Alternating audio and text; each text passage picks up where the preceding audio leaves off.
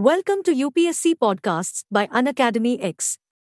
In this episode, let's look at the highlights on bank stocks fall as RBI tightens rules. Banking company stocks have been under selling pressure after the Reserve Bank of India (RBI) increased the risk weight on consumer loans provided by banks and NBFCs by 25% to curb the rise in unsecured loans. This topic is a part of GS Paper 3, Banking Sector and NBFCs. Reacting to the RBI circular, which now makes it mandatory for regulated entities to set higher capital for unsecured loans, BSE Bankex fell 1.48% to 49,170.81. Guidelines issued by RBI.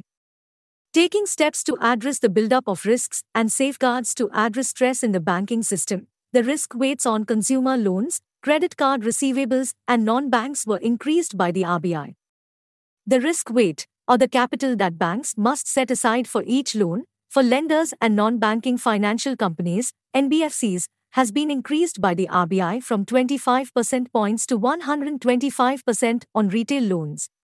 According to the RBI, there has been a sharp increase in unsecured loans, including personal loans and credit cards, which have outpaced overall bank credit growth by about 15% in the last year.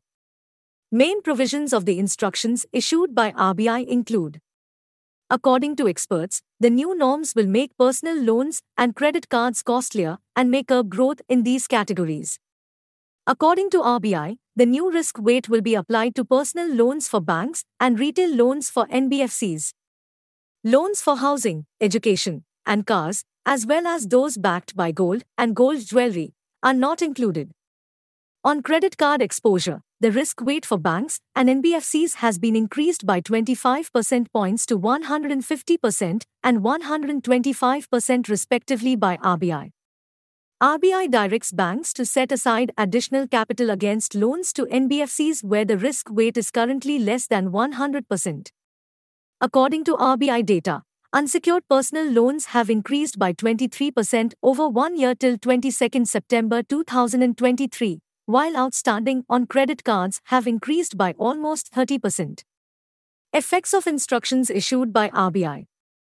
The banking industry needs additional capital of 84,000 crore rupees, or an increase of 5% to over 15.2 lakh crore rupees, after the RBI decided to increase the risk weighting of banks towards consumers.